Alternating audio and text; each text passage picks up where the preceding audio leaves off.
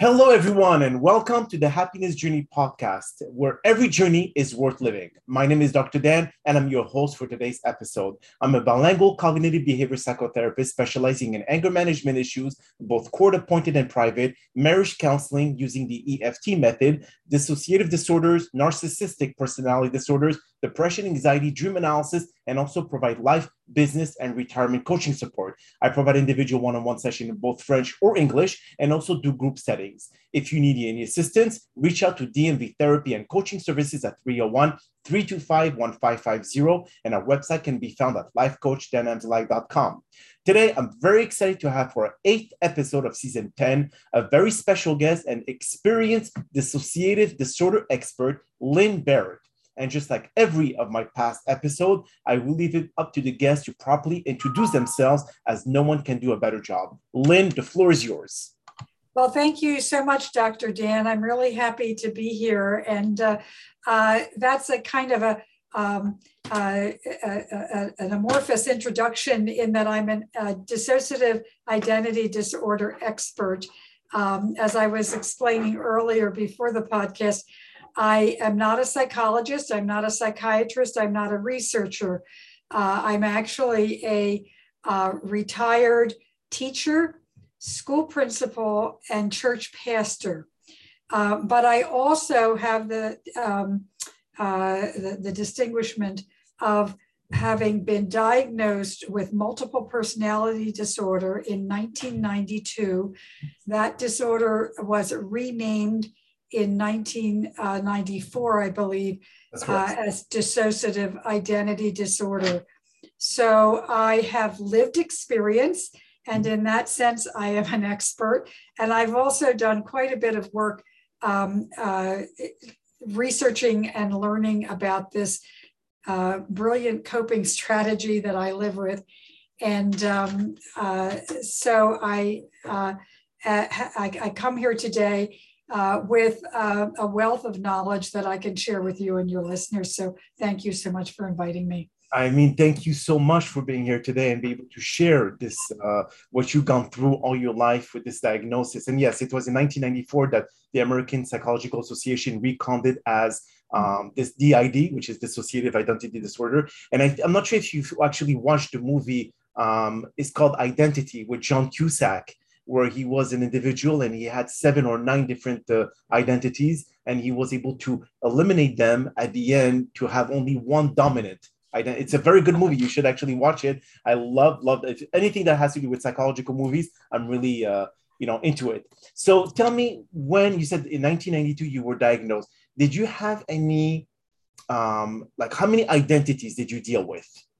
So um, it, it um, more than 20 more than 20 okay. um, but they didn't all come out all at one time in 1992 or in the years leading up to it. It took uh, uh, many years for uh, different parts of me to come forward and to begin to tell their stories. Uh, at the time that i was diagnosed um, i probably had gee, nobody's ever asked me that question before, but uh, I would probably say at least a half a dozen had come forward um, and uh, I had begun to experience them and to learn uh, more about their stories. Interesting. Now, I've what I've read, what I've been dealing with in my own practice, Lyn, um, identities um, disorders actually are coming up at a certain age based on specific child traumatic uh, issues. Where at a mm-hmm. certain age, when there's something happening in your life, an identity will pop up to be able to protect the dominant one and then it goes on for the next identity that pops up at another very traumatic event in your life. So those identities do they have a specific age? So for example if let's say one pops up at five years old that identity will always have the mentality of a five year old the same thing with a 10 or 12 or 15 whenever all the new identities pops up it will be at that specific age. Is that what happened to you well, I, I, I, think I would um, modify that a little bit. Uh, so, first of all, we would say that um, uh, dissociative identity disorder uh, is a coping strategy that small children use when they're experiencing chronic abuse. Okay. That means not just one incident or two incidents, but a whole series of incidents that seem to go on in a child's mind forever. Often, uh, these uh, the, this, these traumatic incidents um, are perpetrated by people the child knows. Um, often it's the parents, or it may not be the parents, but it may be other caregivers or other family members. And often, almost always, the child um, doesn't have a safe way to um, uh, to process what happened to them so that if they go to a parent and say so and so you know uncle did this to me the parent will not uh, acknowledge that and will tell the child to be quiet. So the child really can't escape in any way um, and and uh, because there's no one to protect them. And often the people who are doing it are the people who are supposed to protect them. So then what happens is the child creates um, a part in their brain a part of their brain sort of uh, separates off and holds either the memory of the abuse or the emotion of the abuse or even some skill or, or talent that helps them uh, survive in life so then they can uh, uh, go back out and be with these people and not remember anything because the memory, the traumatic memory, is lodged in another part of their brain. And yes, uh, so I do want to emphasize that if if if um, say a 12 year old experiences chronic trauma, they will get complex PTSD, but they will not get DID because at that point their brains are um, uh, fully developed. So the reason why the small child can do this is because their brains are not fully developed. So um, eh, eh, the, the, the, abuse has to have happened in, in childhood.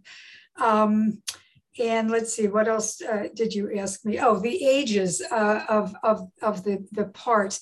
So uh, yeah, we have, our parts are of many different ages. And um, I, I would disagree with the fact that they don't change in age. Uh, I think they can.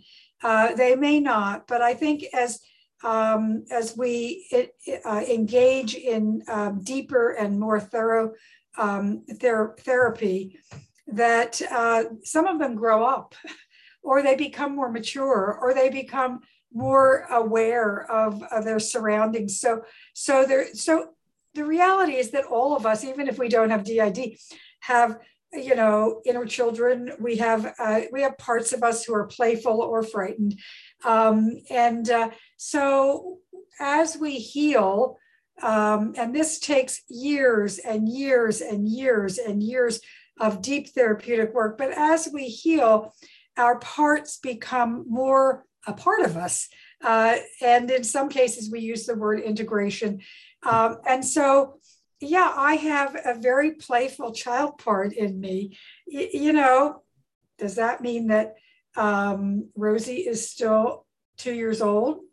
Uh, Mm, maybe maybe not you know mm-hmm. uh, so eh, we do we do have the uh, uh, the opportunity for our parts to become healed and more mature they may remain the age that they were uh, or they may grow up a bit so i i think it's probably different mm-hmm. um, for different people it manifests differently in all of us that's yeah. I mean, I have seen. I mean, especially some of the patient that I have had, even the voice change when the personality pops up.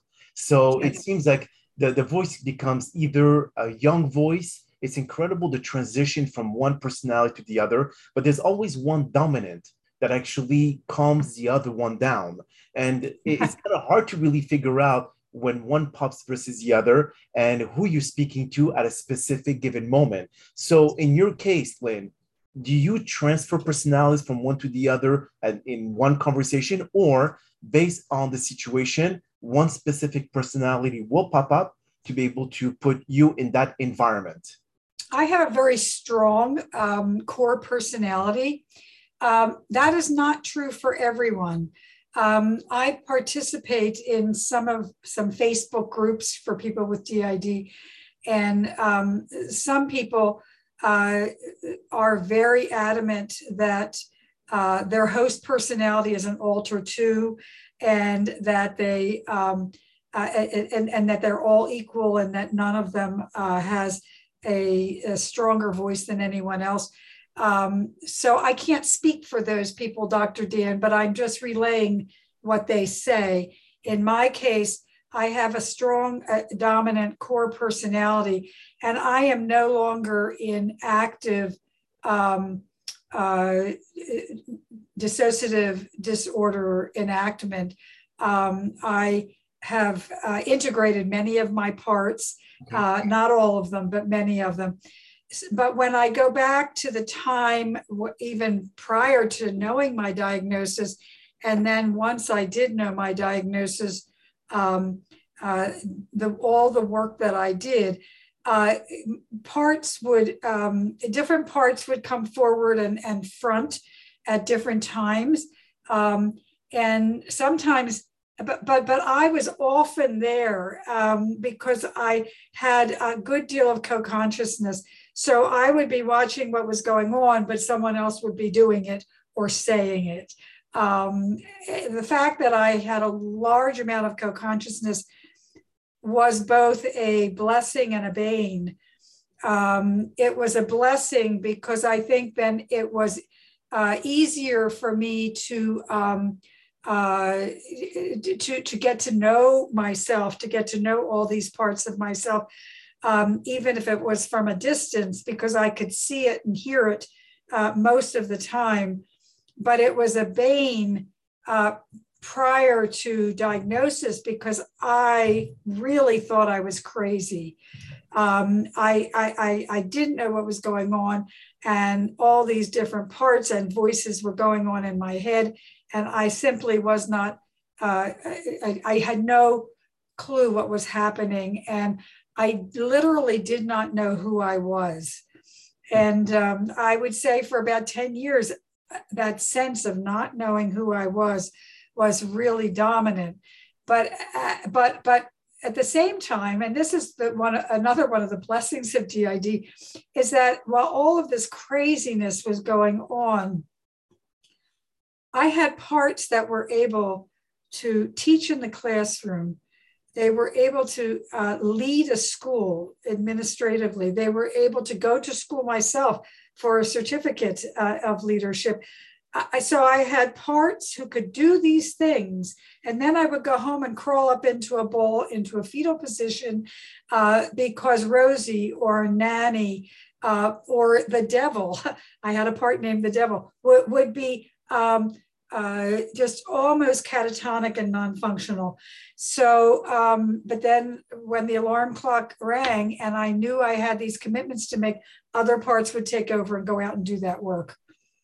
Wow. Okay. Now, out of your 20 personalities that uh, that you had, Lyn, you narrowed them to how many now, as of today? Is it like just a handful, or are they still a, a few of them that are lingering in your co-conscious mind? Well, I thought it was. I thought I was one. Okay, but, uh, but but but I in, in on January third, twenty twenty two, I published my memoir. Okay. Uh, the title is "Crazy: Reclaiming Life from the Shadow of Traumatic Memory." Uh, the act of writing the memoir was not triggering for me at all. In fact, it was a, um, it, it, helped me make sense of my life, and it was a uh, a really good experience. But the act of publishing it and of uh, putting myself out there in front of people, and um, uh, of dealing with repercussions that come from it, of promoting it, all of that has been high level stress. I, I, I want to say a little bit traumatic, but it wasn't traumatic in any way compared to my early childhood trauma. But what it did was it uh, kind of loosened my integration. And so um, I have uh, uh, one part, well, one part has comes out off and on all the time. Um, and that's uh, his name is Mike, and he's the he's a teenager who carries my anger uh, in a good way. He's a he's good, you know. He's really helped me uh, move forward. And then I uh, I had a, have a part named No Name, who didn't come out until towards the end of my healing process, and so he never fully did his work, and he never um, uh, uh, fully integrated. And so he's come forward now. Uh, and so we're doing some work with him and we're going to i'm going to name he's we're going to find he's going he's going to choose his own name uh, because you can't go through life with no name right no absolutely uh, yes so and then i have a um, and then i've just met uh, two new parts that had not never revealed themselves before and that's uh, tears and um, little linda and so that's one two three four parts that i know that are still active uh, but I have come to understand integration a little differently than I used to understand it. So I, for for you know the last 20 years I've I've said oh I'm integrated I'm integrated you know mm-hmm. and, and, I and I act integrated and I I I act as one and and I understand that as being my parts on uh, they they never leave entirely because that's the way my brain was formed. But they've given over all executive control to me because they trust me and they're kind of hidden. I, you know, I don't, I, I think they impact me because, okay, the, the, the sexual one has still made me a sexual being in a healthy way. Uh, the, the, the, the, the, the caring, mothering one is still in me, and, and I'm a very caring and mothering person. So each part of me uh, that carried on one of those functions still helps me in that function, but they don't come out as individual parts. That's just, they are just um, my personality. You know, they're who I am. But I have, uh, what did I just say? Four, four parts that are now coming out as separate from me, as different. Um, and that means we still have work to do. Um, and so I, and that's because of the stress of the, the writing of the book. And I think that's, um, I, th- I think that's probably validated in a lot of research that uh, people, that, that um, adult trauma or high level stress can either um, sort of uh, uh, undo some of the integration that we've already done, or it can actually produce new parts. Um, so that's something new that I'm really just coming to um, uh, coming to understand.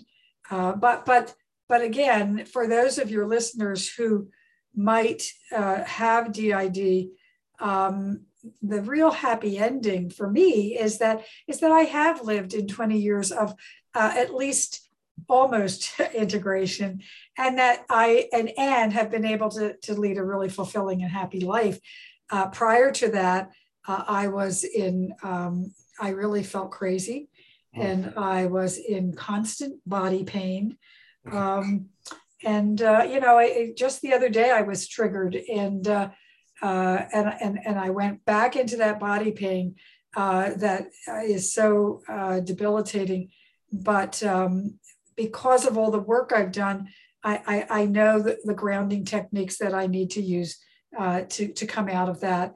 And I know that uh, it won't last for long, uh, you know, and, and, and I can move forward. So, uh, so there's real hope though for, for people who feel so much in despair that we do not want to live. Uh, most of the time, uh, we are we have suicidal ideation.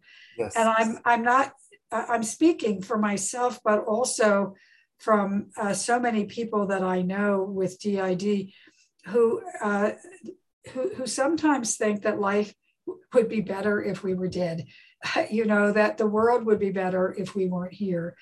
And um, I, I, I want to stress that because when I speak, I am a very happy woman and I'm really well healed. And people sometimes think, oh, well, DID isn't such a big deal, you know, but it really is a big deal because there are, um, uh, you know, decades of our lives where we are, we don't know who we are, we're totally disoriented. We'd rather be dead than alive.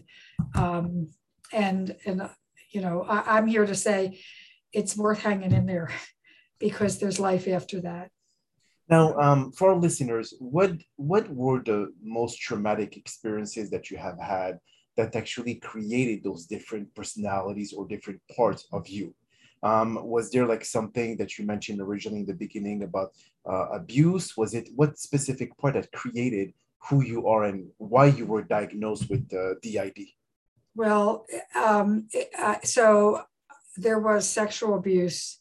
Okay. And there uh, was um, the, I, am looking for the words for it because it's so hard to uh, even go there, but there was the, um, uh, the, the, the, the, selling of me, um, you know, and my body uh, as a very, very small child.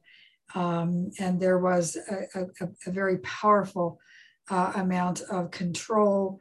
And I, ha- I really have even a hard time uh, talking about how that control was um, managed uh, in public because it's so hard to even uh, believe. Um, it was so um, uh, ugly. So, um, uh, yeah, that, those are the general parameters of uh, what I experienced. I am not, in many ways, it felt like ritual abuse, but I, I don't believe it was connected with any kind of, you know, organization. Uh, in, in some cases, people have been uh, ritually abused by um, cults or, uh, or other groups. And I'm not aware of that. Mm-hmm. Um, but then again, it happened when I was very young. And so I may not know, um, know everything. And I, I want to really make a comment around that. So, so what, we all know that memory is fluid and flexible and not always accurate, right? And when you're a very little child, that's even more so. And so, how do we know that these memories that I experience or someone else experiences are true. And unless we have actual um, confirmation, you know, from medical records or from other people who witnessed it, we really don't know that it's actually entirely true. But here's what we do know that's absolutely true because while, while the front brain explicit narrative memory changes all the time, traumatic memory lodges in the body and it doesn't it's frozen. It doesn't change at all until it it's brought until it eventually comes up and and is uh, brought into the conscious mind. And and and i've uh, of course i'm sure you are aware bessel van der kolk and the body keeps the score and uh, he says that once the um, uh, the, the, the traumatic memories come up uh, into the, the front brain, then they too can change, you know. But as long as they're still in the back brain in the body, uh, that they don't change. And so we, I, I know what my body has told me and has experienced. And uh, since a very, very, very small child on up to the present day, but the the the initial um, uh, trauma was happening to a very small child. Now, as those memories come forward, that small child is still trying to figure out what they mean. And some of the, the details may not be exactly accurate, but we know that, uh, that, that, the, that, that the broader scope of what happened is true because it, it, it was frozen in the body and the body doesn't lie and uh, my body, um, uh, I, I, I, my body was filled with uh, really horrific traumatic memory, and it c- continues to have some of that. But um, uh, fortunately, um, either most of it has come up, or else uh, my alters have really packed it down deep, so that I, I I can't experience it anymore because I don't. As I said, I was triggered just the other, just the beginning of uh, sometime last week, beginning of last week, I think, and it, uh, I was really uh, almost catatonic for a period of about 24 hours. But you know, it's done, it's gone. Uh, I've, I've, I've, started the processing of it. Uh, the body uh, released it to me, and um, and and so so those body memories, in a way, as awful as they are, are gifts uh, because they're saying, you know, there's something here and you haven't worked on this before. Or if you have, you haven't finished it. And I'm coming back and letting you know that it is still really there. And then I continue to work on it, you know, with my front brain, uh, with my therapist. So your therapist actually, the in certain com- or in certain session do they go through the different uh, parts of you different personalities and try to talk to that personality absolutely or- well so let me tell you for one thing i i had for for for 20 years i real my, my therapist is sonia um, and uh, i've had her since 1991 Wow. Uh, when, I, when I came out of the hospital. But for 20 years, I didn't see her because I was integrated. You know, we stayed in touch but thank God for telehealth now because we're on opposite sides of the country. But since I began uh, the work of uh, publishing the memoir, I, I started to see her occasionally, and now I'm really seeing her regularly again because of, of all that's coming up. But so Sonia, uh, this is the way Sonia, yes, she absolutely worked with my alters, and I believe that's a um, a really critical part of um, uh, of the work. Uh, but uh, because because the alters hold the memories, the alters um, are the ones who are experiencing the pain, or the ones who are acting out in aggression, or the ones who are acting out sexually, or the ones who are helping us, you know, in positive ways. Uh, and so, if she doesn't work with the alters, they don't get the benefit of the therapy, you know? And and and so um, Sonia would every time a new alter would come forward, she would always greet them this way. She would say, Welcome, I'm so glad you're here. You're safe now. Um, and uh, uh, you know, I hope you come back again. And uh, so she and she would always talk directly to them, even when I was not uh, necessarily uh, admitting that that's who was there in the room. Uh, you know, she she would recognize them and she would do that. And so so the advantage of that, and let me explain that to you a little more, is that as the alters come forward. And sometimes they come forward and they're really mad or you know? I mean they used to get mad at her all the time some of them you know? And you know she would say well let's see what, what what's this all about? You know? And and we'd go back and we'd look at it. And so they they're heard. They they, they have been listened to. And, and they they they clearly are valued. And and so then the, the all the different alters the amnesic barriers lower um, so that different alters get to know each other, okay? And they get to know me better. They get to know the therapist who they're starting to trust. So then they're willing to share more because they're trusting her. Mm-hmm. And then gradually, because what happens is all, all we, we begin with all these amnesic barriers.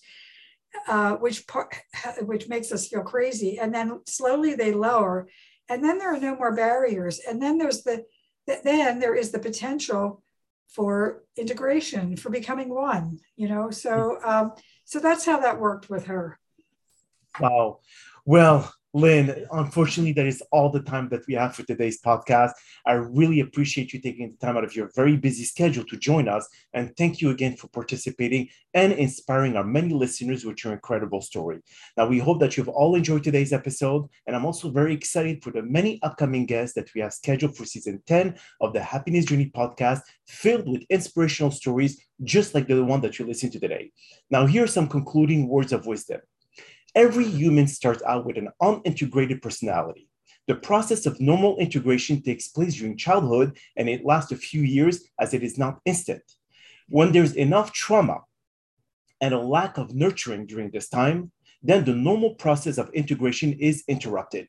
Everyone's personality is made up of states, but those suffering from dissociative disorders have barriers around their dues to early childhood traumatic events. So the personality states are isolated and never integrated.